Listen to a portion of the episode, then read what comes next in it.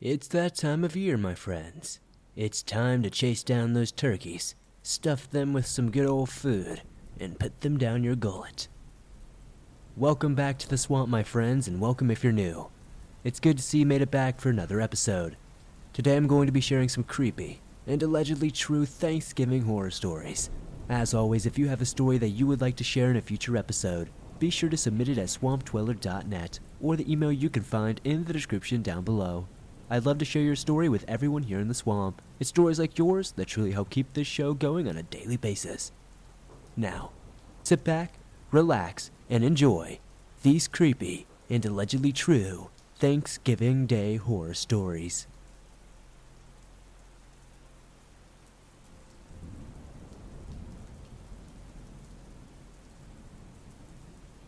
Hey, Swamp Dweller. I love your stories, and as promised, I have a few stories of my own from South Carolina. I want to start off by saying that I am a female in my 30s. This happened when I was 11 or 12, though. My brothers and I are adopted from the Cherokee bloodline and are very sensitive to unnatural things. So, our stories start at a young age, but it was something my adopted mom said at Thanksgiving that made me and my brothers look at each other with absolute fear that none of us had felt in many years. Mom told us that she had been having nightmares about a demonic looking dog creature with glowing yellow eyes since Grandma had passed, and she was now living in her house. So, my brothers and I went outside to recant the issues we had at the time. As I said, I was 11 or 12, which means one brother was 10 and the other was 9. We had gone to Grandma's every summer, which was fine because Grandma had a massive plot of land smack dab in the middle of nowhere. Our great uncle lived across the wood line and had cattle and chickens, and we would usually enjoy our time at his farm. An hour and a half of being stuck in the car, and we got to the farm. We still have a bit of time before the sun goes down, so we slipped into our muck boots and started walking around the great big field in front of Grandma's house. Something had caught my attention on the other side of the area, though. My brother Jay then looked at me and asked, Kay, what did you see? I said nothing at first, and we continued to play for a bit, but I felt uneasy the entire time, as was my young brother. Something, it just felt like something, was watching us across that field. As it starts to get dark, my grandma lets the dogs out to come and try to retrieve us from playing, which was how we knew it was time to go home. No matter where we were in the woods, the swamp, or anywhere else on the property, the dogs would find us. So we get back to the house and we get ready for bed like usual. Now, it's about 9 o'clock on Thanksgiving evening, and I hear one of the cows outside lowing very loudly, like she was being attacked or something. I look out my window and see some massive creature with yellow eyes attacking this poor cow, absolutely shredding it. The following day, my uncle came to the house and asked if we had seen anything in the pasture last night, as one of the beef cows had been mutilated. I stay quiet, as my adopted family doesn't believe in supernatural things anyway, and I didn't want to be ridiculed anymore. He explained that he did not want us going into the woods until they figured out what was killing the cows. But a few days later, a farmer down the road saw a pack of coyotes, and I guess they got the blame. So after that, my brothers and I went into the woods, and we explored the area where I had seen this thing watching us the first day. We go about a hundred feet into the woods or so, and we came across a large bramble patch that looked like it had been molded into the shape of a cave. A thing about these brambles is that unless you have incredibly thick leather work gloves, you will bleed from the inch to inch and a half long briars. Immediately, my brother G starts to cry. He just can't bring himself to talk, and he just stands there and starts to cry. Jay and I get to G, and we try to get him to tell us what is happening, but he cannot compose himself. As we began to walk away from this cave structure, my grandma sends the dogs out, signaling it was time for lunch. At this point, we had a black chow lab mix named Molly and a smaller white and red mix named Sandy, neither of which would have harmed us. Now, I bring this up because Molly was tearing through the trees as if something had been ready to attack us. Molly was my dog and very protective of me. As soon as my lovable pooch gets to us, she starts growling and she starts herding all three of us back toward the house. I stopped to see what my beloved dog was flipping out about, and she bit my pant leg and started dragging me right out of the woods. We get back to the yard, and G is finally calm enough to tell us that he swears he heard our grandmother calling us from the swamp, further in. Jay and I look at each other and scratch our heads. We hadn't heard Grandma at all. That night, my brothers and I were a bit restless, and as soon as it was summer and we had no actual bedtime, we decided to play ghost in the graveyard in front of the house. We get the torchlight, and I am it, of course. So we never really go too far from the house at night, especially after that. So we play at the front, knowing that it is safer, as there are wild animals in this part of the state as well. I call out. All are free to end the game after 10 minutes of not finding each other. The guys come back to the front of the house when we hear my voice from the woods call, All free! We stop, and I point the ample light toward where my voice came from. In the morning, we see a vast, looming figure, dark as sin with large, yellow eyes, call out again, All's free! We got our asses inside and stayed there for the rest of the night. Even to this day, sometimes when we go out there, we have seen the eyes and hear my 12 year old voice call out, All's free! So, to the creature in the woods. I don't know what it is, but I don't ever want to meet it.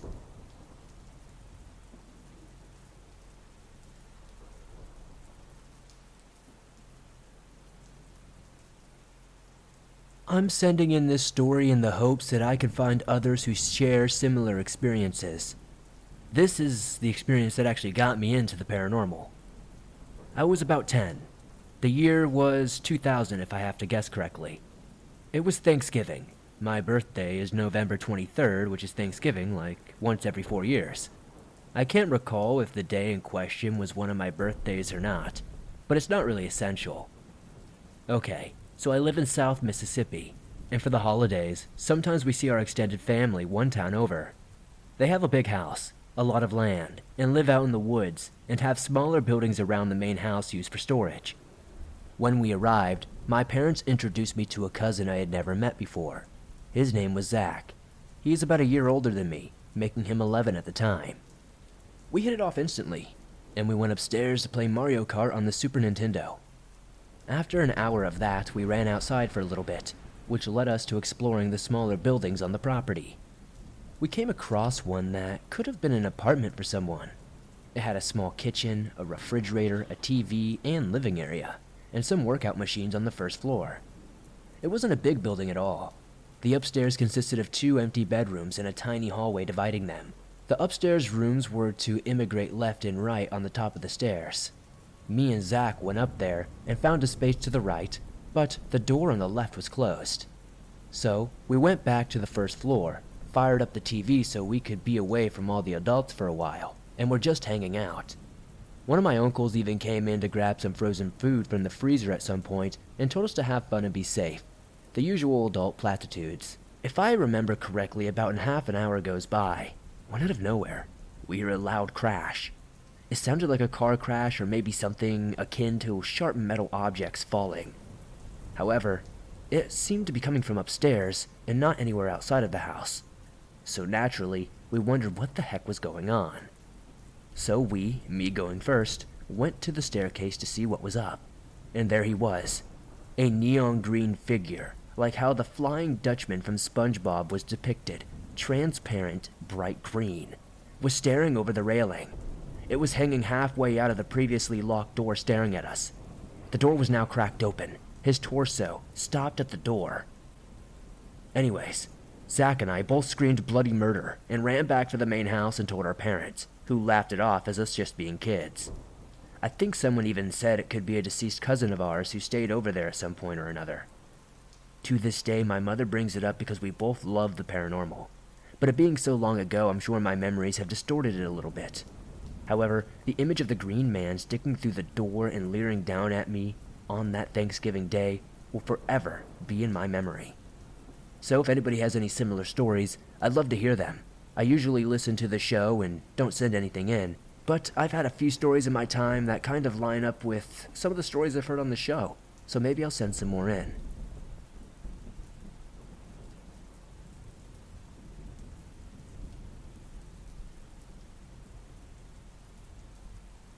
This experience happened at sometime around 1:20 a.m. Thanksgiving morning 2018. I lived in southwest Washington state at the time and had rented a vacation home in Lincoln City, Oregon, to accommodate me and my sister's family, who was flying in from Hawaii for the Thanksgiving holiday. We had all arrived at the rental around 3 p.m. About 7:30 p.m., my son started yelling for me. He said my 1-year-old grandson had gotten into my case with my blood pressure meds, and sure enough, one of my pills was missing. We panicked and called Poison Patrol, who told us to call 911 ASAP. They sent an ambulance and took my grandson to a small hospital in the area. The staff there did what they could but told us they were not equipped for the situation, and my grandson needed to be transferred to Randall's Children's Hospital in Portland, Oregon. So on Thanksgiving Eve, a pediatric ambulance was sent from Randall's to Lincoln City about two and a half hour to a three hour drive due to the holiday traffic. It arrived around midnight to pick up my grandson. My son's wife rode in the ambulance with my grandson back to Randall's. My son and I went back to the beach house to get diapers and clothes and all that. We started driving to Randall's at about 12:30 a.m. Okay, so here's where we encountered something that my son and I will never forget as we live. We had been on the road for about an hour at this point, and had just passed the Spirit Mountain Casino on Highway 18, where, in the area, that was all hay farmland in between Bellevue and McMinnville. The road has two lanes, only, and is a long deserted road, especially at that hour of night. The ride between was very emotional as I felt incredibly guilty for having packed my meds in a side pocket of a tote bag where my grandson could access it. I was terrified for him and crying. My son was also upset, and although he was trying to hide it, I knew he blamed me. Anyway, here is the crazy part. As we were driving, I noticed my son slightly drifting in the road because he was falling asleep. Twice I asked him if he was okay and if he needed me to drive. So, being that I was very concerned that he may fall asleep, I was very aware and watched the road in front of us, making sure we would not hit anything. We were going down the road at about 55 miles per hour. In the distance, we both saw what, at first, we thought was a deer running in our lane of the road, coming straight at us. But within a couple of seconds, we realized it was no deer at all, but a golden colored horse. It must have been around 250 to 300 feet away at that point. It got closer fast, and as I said, we were traveling at about 55 miles per hour. As it got roughly 150 feet away, it leaped upwards and morphed into some giant owl right before our eyes. The wingspan stretched past our lane in the road. My son and I estimated it between 12 to 15 feet in wingspan. This thing was enormous. As soon as we saw that, my son yelled out, What the f? And we swerved the car to the left to avoid it. And just as he did this, the owl immediately landed about 50 feet ahead of us to our right, in that little area outside the white line, like the bike path area. The owl tucked its head into its wings and into its chest, like it was scared and trying to hide. As we drove past it, I got a good look at it from my window, and its head and wings tucked in, it still came up to about the, the bottom of the window of the Subaru. It seemed like it was wider and bigger than that of a beach ball, so about three and a half feet tall 20 to 24 inches around the body. This thing was giant. Now, as soon as this happened, it was almost as if a trance came over us. It affected both of us in very much the same way. One, we both did not speak a word the entire drive at all until we got to the hospital.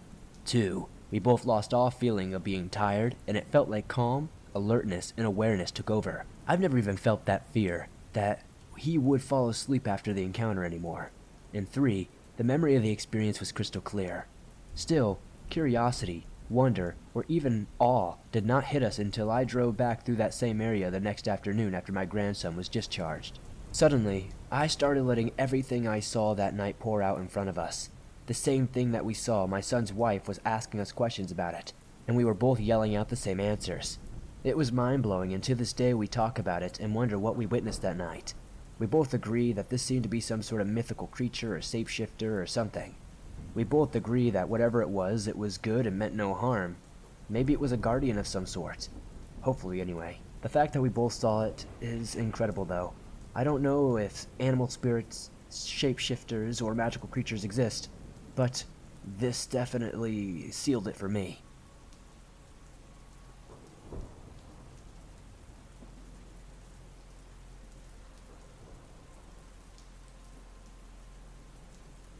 Four years ago on Thanksgiving, I went to visit my mom and uncle for dinner. Later in the evening, I usually have more than one Thanksgiving to attend since my parents are separated. It was dark at this point as I turned down the long, winding country road that led to my mom's house. For context, my uncle's house is by the road, but my mom's house is down a gravel driveway on the same acre of land, separated by a gorge. As I got closer, I saw the bright flashing lights of ambulances, cop cars, and fire trucks. They were parked right in front of my uncle's place, so I immediately freaked out and was scared that something terrible happened to my family. However, since they were blocking the road, I couldn't get in. I turned around and sped off, opting to arrive at the top half instead, which worked, and I was there and parked within five minutes. I ran up to my uncle's porch where people I hadn't met before were standing, some crying with their arms covered in blood. I saw my uncle and asked if everything was okay and what had happened. One of our neighbors had ingested a cocktail of pills and alcohol, then crashed his pickup truck in the front of the house. There were three people in the truck, all of which were ejected. Two of them were sitting on the porch covered in blood. The third, the driver, our neighbor, had died in the road about 30 minutes earlier. Even worse, one of the guys covered in blood was his son. But unfortunately, it was his own father's blood. I was told afterward that they cradled his head as he lay in the road bleeding from his ears, nose, and mouth. It was a downright tragic scene. Now, I'll get to what happened next. About a month goes by and nothing out of the ordinary has happened. Then, out of nowhere, my uncle hears a voice early one morning, sometime around six o'clock. It hurts. He told me it sounded like someone was in pain. Long and drawn out raspy calls. My uncle immediately thought that his son, my cousin, had probably gotten into a fight and had stumbled home or something. He jumped out of bed and went to the porch to check. It hurts, it bellowed out again, but this time from behind the house. My uncle said it kept calling and moving around, but eventually trailing off near the wood line. He followed the noise but never found whatever or whoever was making it. I found out about this a few weeks later when he told me, and he was dumbfounded and so was I. It's honestly something straight out of a cheap B grade horror movie. I couldn't believe it, but I know how haunted the land is because I grew up there. I made no connection to what happened at Thanksgiving. His wife didn't believe him either, saying she was next to him and didn't hear a dang thing. She's the deepest sleeper in the world, though. That was the last I heard about it, until about two months later. My uncle's wife was in the bathroom and heard it for herself. It hurts, this time from within the house. She said she froze, as it called out three more times. The voice had moved from inside the house to the front yard before stopping. She was now a believer. It happened twice, but never again after that. My uncle has a theory, though. The guys on the porch, covered in blood, asked if they could wash their hands in the house. Of course, my uncle allowed them to, but he now thinks that it invited something into the home it was the literal washing of the neighbor's blood down the drain that allowed it to manifest. My uncle also told me later that when the man died, he could smell death. He said it smelled awful and rotten, but lasted only a few seconds at a time. I wasn't there to witness the voice, but my uncle and his wife, who is a skeptic, have zero reasons to make up a story about their dead friend. A year ago, I was at their house and saw the shadow of a man in the road move behind my car before disappearing. I believe it was the man from Thanksgiving night.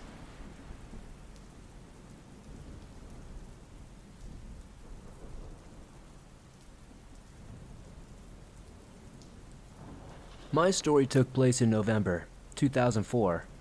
I remember that precisely because George W. Bush had just won his second term as the United States President. I was around 9 years old at the time. I am 25 years old now. Yet, this memory has always stayed vividly at the forefront of my mind. I can remember it like it was just yesterday, and it still makes me so uneasy to think about. I've never spoken about it to anyone until now. It was a regular day for me. It was the Friday before Thanksgiving, and our school gave us a whole week off for it. I was particularly excited about the weekend because my parents allowed my best friend to stay over for the weekend. It's all I could think about that day. I was at the pickup student line, which meant that a relative or a guardian had to be on their records with a signature to pick me up from school. I was too anxious to ride the bus, and I was much too nervous to walk home alone, despite living in a friendly, small town. That day, my grandma was supposed to pick me up from school, but unfortunately, both my parents were working late, So I was going to go to her house, and my mom would pick me up there after work.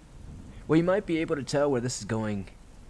By the time my school was out, my grandma was nowhere to be seen. So I waited in the lobby for about 30 minutes. By this point, it was about empty, aside from the janitor mopping the lobby floor. I was getting nervous. My grandma forgot to pick me up, so I went to tell the office lady that my ride never showed up. I was a pretty anxious kid, like I mentioned, and I didn't know what was happening. The lady was lovely. She sat me down in her office and tried calling my grandma. No luck. She tried calling my parents, who said my grandma should have been there already. My mom said she reminded her this morning and would try calling her. Unfortunately, she was at work for a few more hours and couldn't get home yet. It was probably 4 p.m. at this point, and I had been at school an extra hour, and I was petrified. I was all alone with this office lady, and I could tell she was frustrated. Everyone had already gone home, and she couldn't get on with her week because of me. At one point, the janitor walked into the office. It instantly smelled like cigarettes when he walked in. He stared right at me. He was a tall, husky man with long, greasy brown hair, with a bit of a screwed up face and crooked nose. That was the first time I had ever seen this man. I had never seen him around the school before. Considering the small town I was from, it was weird that I didn't recognize him, but I guess it wasn't out of the realm of possibility. His presence instantly made me nervous. I'll never forget the way he looked. He struck up a conversation with the office lady. I remember this part clearly for some reason. He asked her what she was still doing there. She told him and then nodded in my direction. He looked at me intently and sat down next to me. I can still smell the cigarettes to this day. Hey kid, I bet you're excited about Thanksgiving break. Bet you're excited about your family time. Me too. Listen, your grandma's place is on the way to my house. I know her and your grandpa too. I'd love to give you a ride over there. I know right where it is. He said to me. He continued. I know it's scary to feel lost, but I'd love to help you out. He smiled at me. I looked over at the office lady. She looked gleeful that she wouldn't have to wait another hour with me for my mom to get here. She said, Why, that would be great. My husband is waiting for me to get home now. He stood up and said, Great.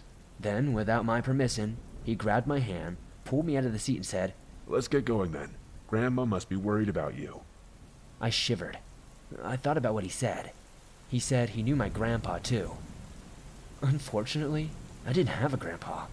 He had passed long before I was born and divorced my grandma many years before that. I sat back down and shook my head without saying anything. He looked at me blankly, and the office lady looked disappointed. Then he walked out without saying anything. 5 p.m. rolled around and my mom finally showed up to get me. It turns out my grandma had forgotten to set the alarm and was sleeping the entire time. When I went to my mom's car, I saw him again in the lonely staff parking lot smoking a cigarette. Finally, he looked in our direction, got in his truck, and drove off pretty sporadically. The thing that gives me shivers is that he didn't drive towards my grandma's house. Instead, he took a left from the school which would have taken you out of town to the city, the opposite of where he said he was going. I never saw him at school again. I had never seen him before that, and I have cried thinking over this so many times. I remembered I had so many nightmares for years and years where the office lady made him take me with him so she could go home sooner. I attribute this to my development of anxiety and paranoia later in life, but this was one of the scariest things that ever happened to me. Thanks for listening to these creepy and allegedly true Thanksgiving horror stories. If you enjoyed these stories, please be sure to hit that like button. The more likes this episode gets, the more YouTube promotes it to fresh new eyes, and that helps the swamp grow over here. If you're listening to this on Apple Podcast or another podcast platform, please be sure to give this a 5-star rating over there, as it helps us grow there. If you're new to the swamp, why not join us? Hit that subscribe button and turn on notifications to never miss a new episode, as I upload them nearly every single day and all things natural and supernatural. If you have a story that you would like to share in a future episode, be sure to submit it at swampdweller.net or the email you can find in the description down below. I'm always looking for fresh, new, scary stories to share here in the swamp, and I'd love to see yours. I'd love to know in the comments down below what story tonight was your favorite. Honestly, these were some pretty interesting ones. Maybe not quite as scary as the normal, but definitely very strange. If you're on the go and don't have YouTube Premium, but still want to download and listen to your favorite scary stories from the swamp no matter where you go, You can download them absolutely free from Apple Podcast, Spotify, Stitcher Radio, and just about anywhere else you find your favorite podcast online. If you would like to support the show outside of hitting that like button, subscribing, and potentially giving us a five star rating on iTunes, maybe check out the merch store. I've got hoodies, t shirts, face mask, and more. I'd love to see you guys wearing some cool swamp threads. Don't forget to join me on Instagram, Facebook, and Twitter. I'd love to get in touch with you guys all over there. And I'll see you all soon with another creepy video. Happy holidays, my friends, and stay safe.